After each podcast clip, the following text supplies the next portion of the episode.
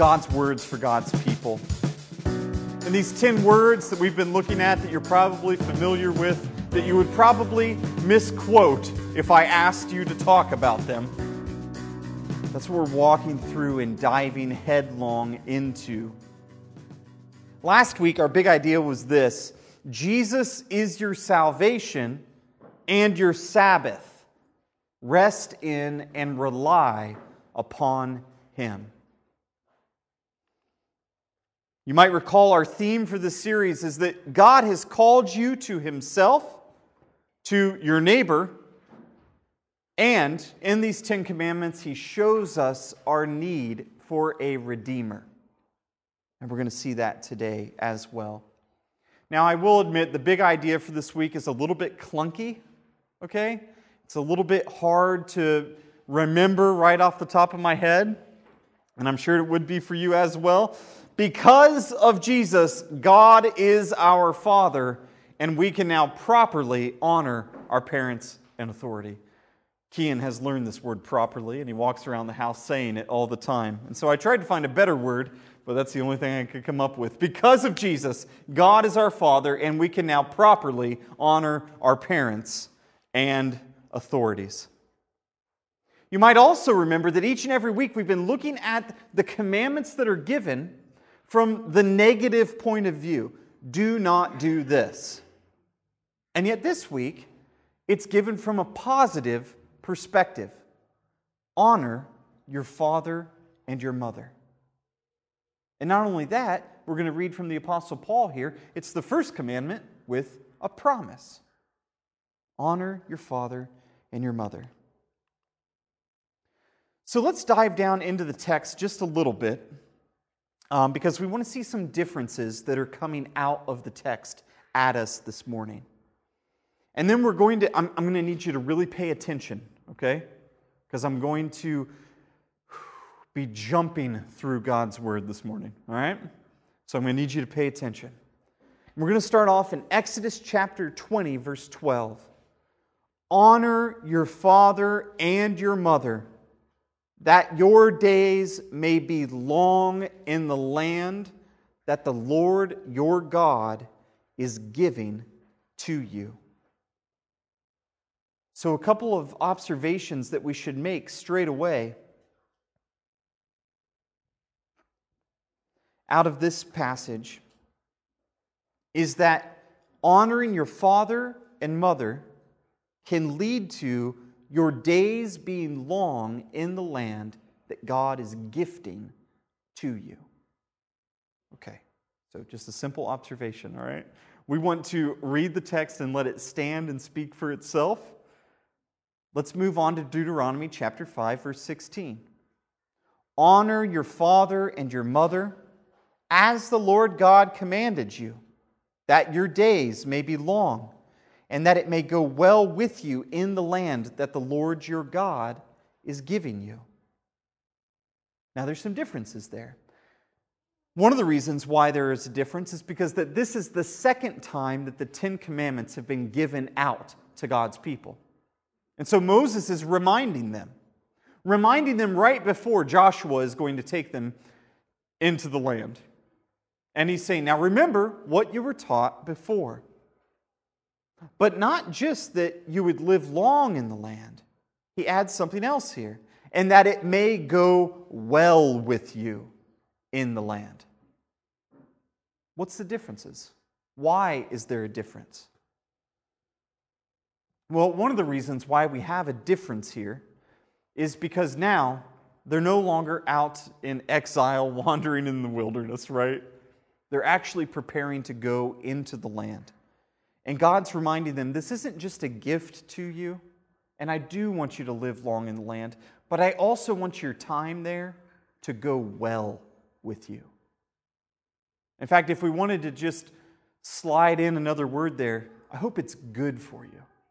In fact, I desire that you would be obedient to my law so that the land would be good.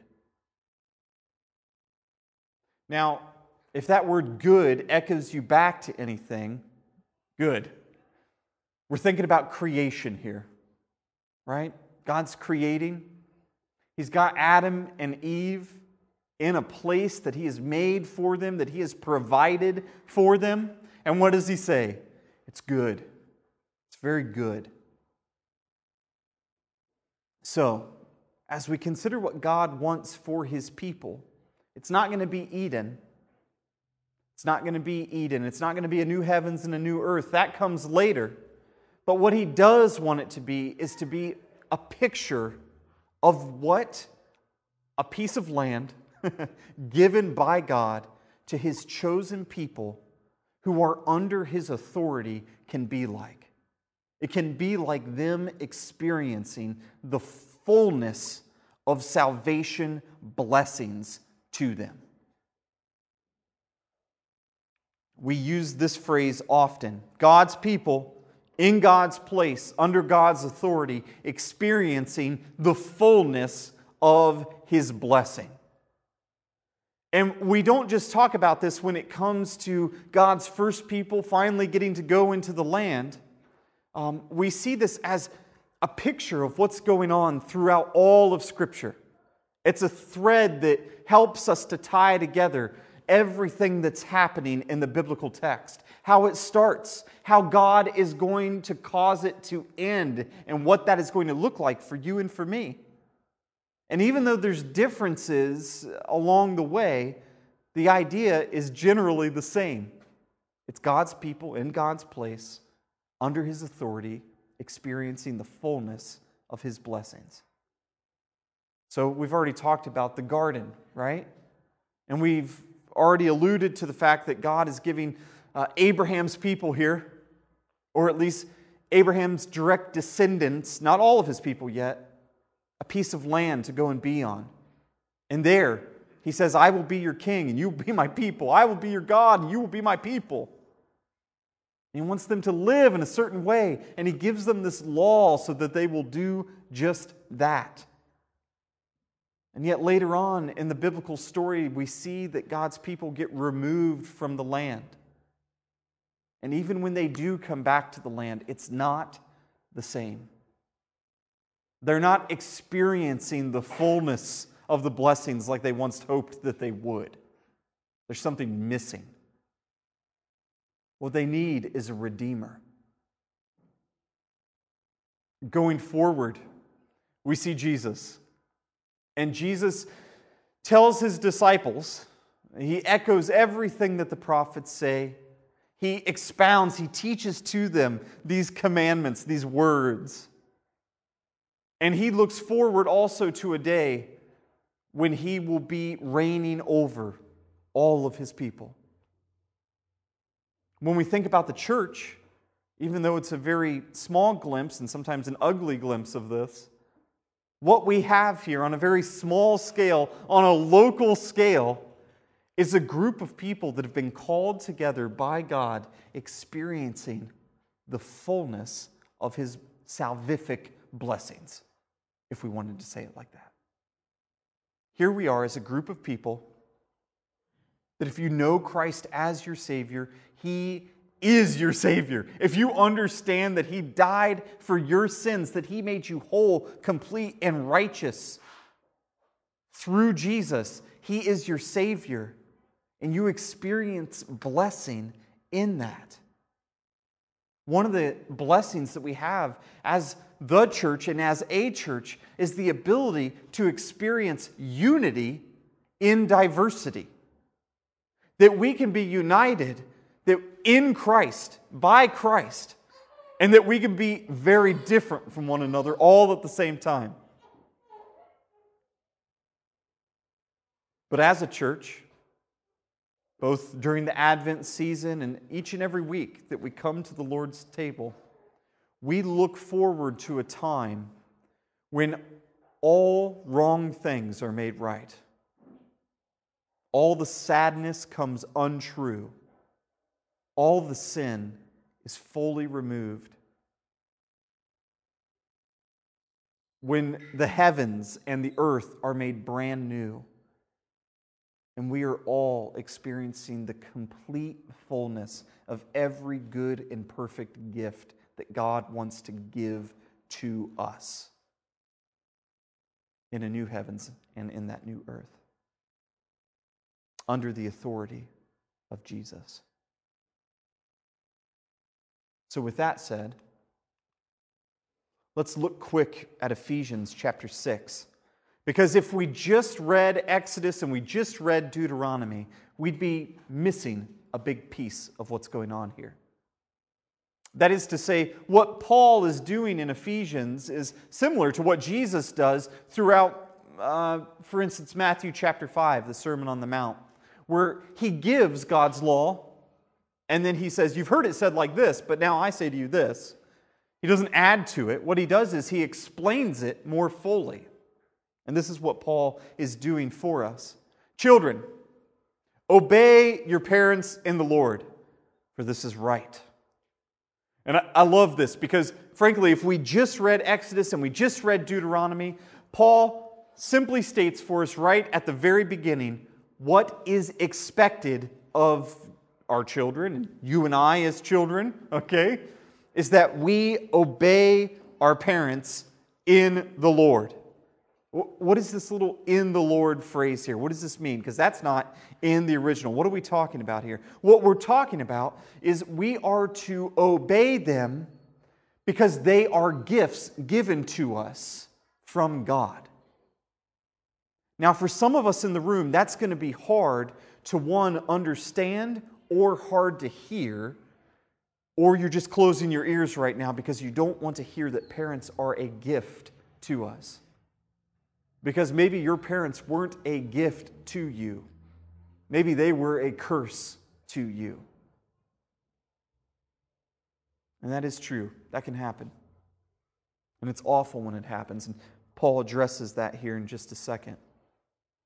And we'll come back to it in a minute as well.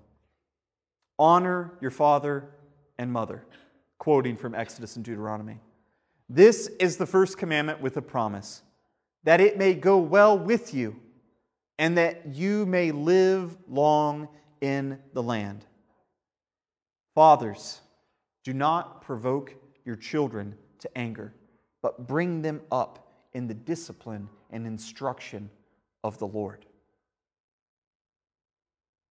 So, for those of you that had parents that were a curse to you and not a blessing, here we see what Paul is saying a parent should be. Not using the discipline and instruction of their own might and their own authority. But they too, not just the children, need to understand that they are a gift given by God to their children and a discipline of violence and an instruction of selfishness are not what God desires for a parent to be doing. Instead, it is supposed to be the discipline and instruction of the Lord.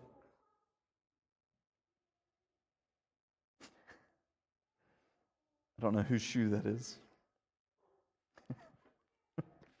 um, we could definitely look at this from just a simple perspective of wisdom. From the simple perspective of wisdom.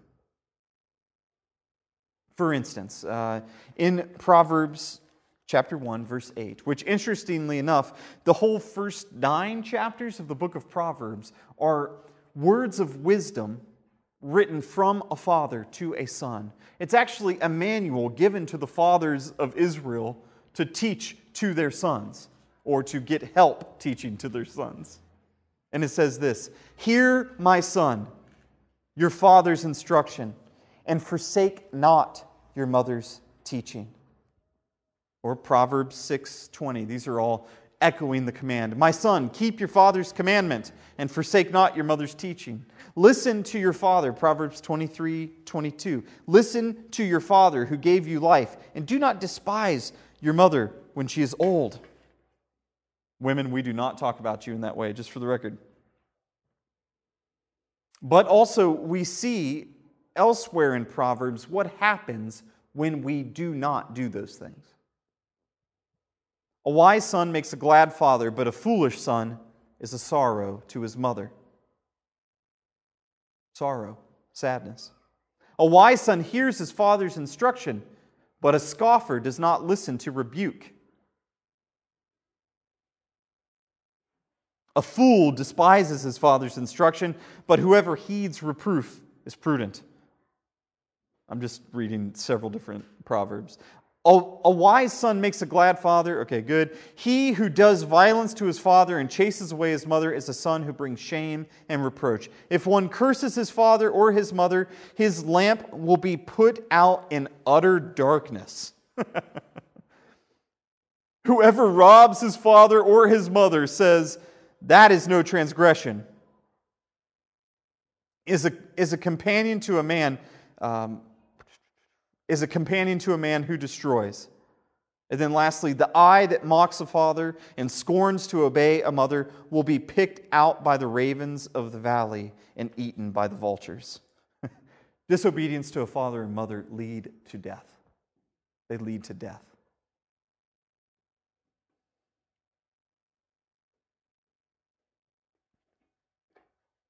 So now, as we look back to these passages that we've already addressed, we want to be asking a couple of questions here. Um, well, what's commanded? What, what does it actually say? I think we've stated that. Who are the people involved in this commandment? Well, first of all, we have a child or children, right? So, one of the people involved in this commandment is a child. And we see the responsibility of a child, the duty of a child, and that is to honor their parents. One theologian, in expressing the depth of this word honor in the Hebrew, says this. Speaking of the whole command, we should fear and love God so that we do not despise or anger our parents and other authorities, but rather we honor them, serve and obey them, love and cherish them. Honor, serve and obey, love and cherish. And so we see what a child is to do. And we see that if this child does that, they live long in the land. Now, oftentimes, this verse has been taken to mean that you will live in old age. Uh, actually, that could be. However, there are evil people that live to an old age as well. So, so what are we actually talking about here? Um, well, we're talking about the fact that, yes, this could lead to an older age. It could just mean that you don't die ignorant as well. That you die long enough to hear God's good words to you. More specifically, for God's first people, Israel, what it meant for them is that, look, if you follow these commands, it will go well with you in the land. If you follow all that I've laid out for you, you will have a good relationship with your father and your mother, which means your household is going to be good. If you follow these other commands that your parents are going to teach to you, your relationship with your neighbor will be good.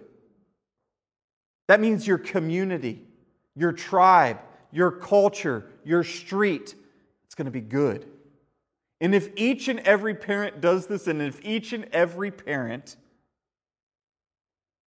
and if each and every child is obedient to it, um, this also means that God, who was going to be, who was supposed to be their king in the land, all would be obedient to him as well, and that the country would be secure and at peace with itself. Now, we all know how that works out for them, right? But what does this mean for you and I today? because Paul does echo this. What does it mean to live long in the land? Although it could mean long life, that is, when you tell a child, don't cross the road without looking both ways, right? They won't get hit by a car. Whereas if they disobey that, they will get hit by a car. This is something that I'm having to teach Kian every time he walks out into the street right now.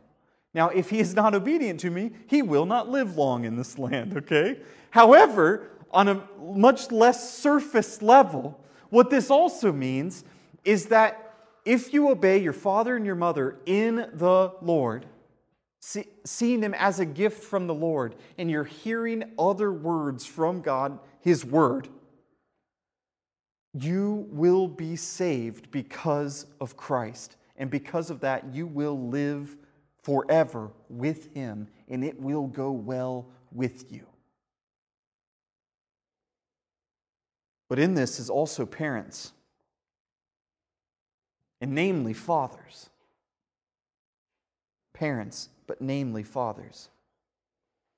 What I read to you earlier was um, a passage from Martin Luther's Smaller Catechism. It's a teaching tool, a catechism. And what he was at the beginning of each thing, he says, at the beginning of each command, he says, Fathers, teach it to your children in this way. Teach it to your household in this way.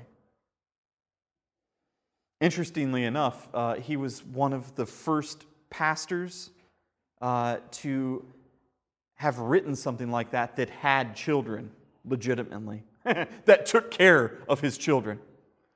Which is why it's so unique that he would write, Fathers, say this to your children, teach them in this way. When you open up the Ten Commandments, tell them this about it. And he does this because he sees the importance of fathers. Not to say that they're more important than mothers, but they do have a specific role in leading. The role specifically, he sees it, and I think that we see throughout Scripture, is that a father is a representative from God in the household. What I mean by this is that the father is supposed to be as imperfect as we know that all fathers are, as good of a picture of a good and caring father, i.e., God, that we all have. A father in the home is supposed to be a representative and a picture of that good and caring and complete and perfect Father, God. But we also see here that we already read in Ephesians Fathers, do not provoke your children to anger. Now, I provoke my children to anger each and every day. When I say, put your shoes away, when I say, clean your room, when I say, okay, I'll stop there. There's lots of them. I didn't want to embarrass anybody. Uh, they might listen to this in future years. Um, and here's the deal it doesn't mean that you don't tell your children what to do. All right? I was reading a hilarious article this week The Ten Commandments of Modern Parenting. I do this sometimes, okay? And you've probably heard it as well. A child does something wrong, and you say to the child, Child, do you think that that was a good idea? Yes, the child does think that it is a good idea, or else the child wouldn't do it, right? So many people go into this world with the idea, uh, go into this, this role of parenting with the idea that my child is going to be perfect and sin is not going to touch them, and I'm going to try to keep sin from touching them. Interestingly enough, echoing Luther again, he says, Children come out sinful. The only problem is they don't have the strength or ability to act upon their sinful nature. Not yet, anyway. And so, what are we talking about here when we're talking about not provoking your children to anger? Well, in these modern Ten Commandments of, of being a parent, he was pad, patterning it after these ten, the, the Ten Commandments. And the author was saying this Don't you think that you should keep the Lord's name holy? Imagine if you receive that commandment, right? Don't you think that murdering is a bad thing to do with your hands? Don't you think that you should share with your neighbor instead of neighbor instead of stealing from them? And the child will always say, "No, I want what I want." Right? And yet, when we parent our children like that, when we parent our children like that, I know it's awful. When we parent our children like that, what we do is we don't bring them up in the discipline and instruction of the Lord. We bring them up in their own discipline and in their own instruction.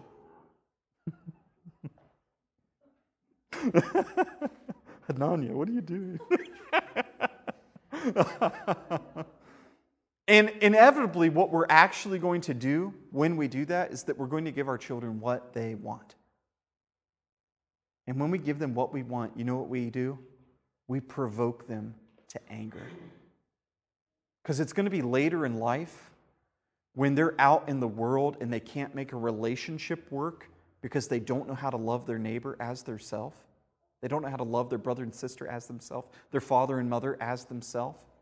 It's going to be when they're out working in a job and all they can think about is themselves and everyone at work hates them and it's a miserable work environment. Or they get a roommate and they keep stealing the roommate's toothpaste, okay?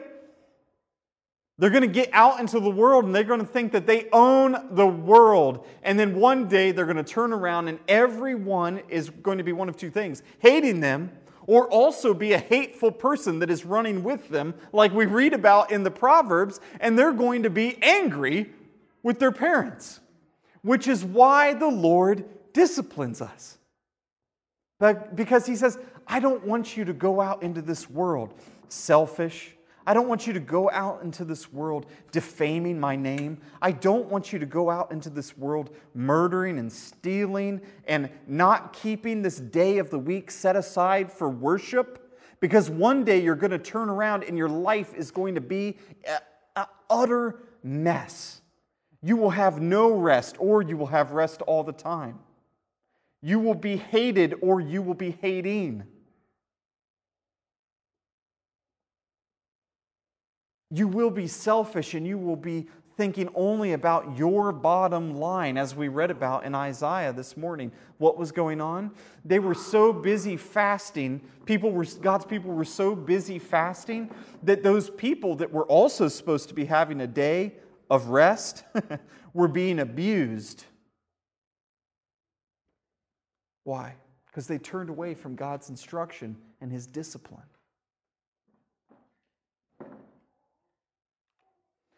Now, I say this in the most loving way possible. I have a great dad. And I look at my childhood, and I still have to look at my dad and, said, and say, he did the best that he could with the tools that he had. He just didn't have all the tools that he needed. And I don't despise him for that. I don't hate him for that. Because I know and I see in myself right now that I don't have all the tools necessary to give my children everything that they need. Which is also why my dad raised me at his, uh, at his gearbox shop so that I could be around other people and learn things from other people who had more of an ability in certain areas than my father that I could grow and that I could learn from them. This is why I got to go to church and be a part of. I got to sit in on deacons' meetings and I got to sit in on meetings with the pastor and I got to go over to people's homes for dinner because I needed to see other fathers at work disciplining their child, instructing their child, teaching their children something, teaching me something.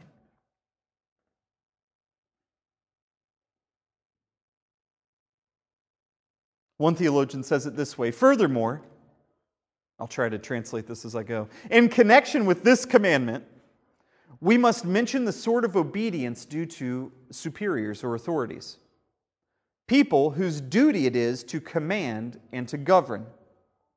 For all other authority is derived, it's brought out of, and developed out of the authority of parents. Where a father is unable by himself to bring up his child, he calls upon a schoolmaster to teach him. If he is too weak, he seeks the help of his friends and neighbors. If he dies, he confers and delegates his responsibility and authority to others appointed for the purpose. Parents, it's okay that you're not enough for your children. In fact, it's supposed to be like that. There's supposed to be other people that you rely upon to help you bring up your children in the fear and ad- admonition of the Lord. It's good that you would also allow others to speak into your children's lives, to bring them up in discipline and in the instruction of the Lord. Now, you'll notice in there that that author also brought authorities into the picture. Um, here in Ephesians, Paul is making a very specific argument. Okay? And this specific argument goes something like this At the top of all authority is the emperor of Rome. And underneath that emperor of Rome, you have fathers and their households. And when Rome says, do this, fathers, you are to do this. And when a father says to the mother, Mother, you are to do this. Children, slaves, you are to do this. This is the way that society works. But the argument Paul is making here is that actually God is at the top of this, and that fathers, you are to respond directly to God. And as you lovingly instruct and discipline those under your authority, you are also to pass down love through this, this cycle instead of just authority and demanding and loyalty to this emperor who doesn't actually care for you. So, what Paul is making an argument for here is a household structure, similar to what we were talking about when we were talking about God's first people.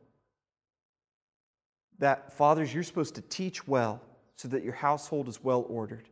And if every father does this, and especially if all the parents team up together and they raise their children up in the instruction and discipline of the Lord, that community will be solid and so on and so forth. And so we, we could go on and we could dig into Romans chapter 13, where we read about um, uh, the Lord placing into authority those that are in the government, those that are above you. And it's this, Paul is telling us in Romans that we are to be obedient to those authorities. We read the same thing in 1 Peter. And yet we all know that sometimes those authorities are not that great, that they're corrupt, that they are abusive. And the same can be true in the household.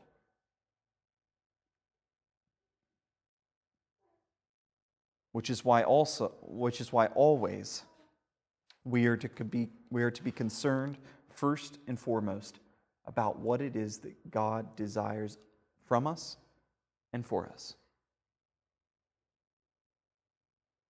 Now, if we really wanted to talk about authority, though,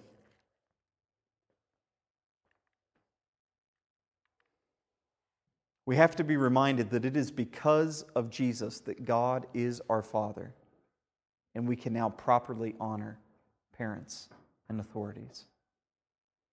See, what Jesus does is that when he dies on the cross for you and for me, and he makes his Father, our Father, when He makes God our Father,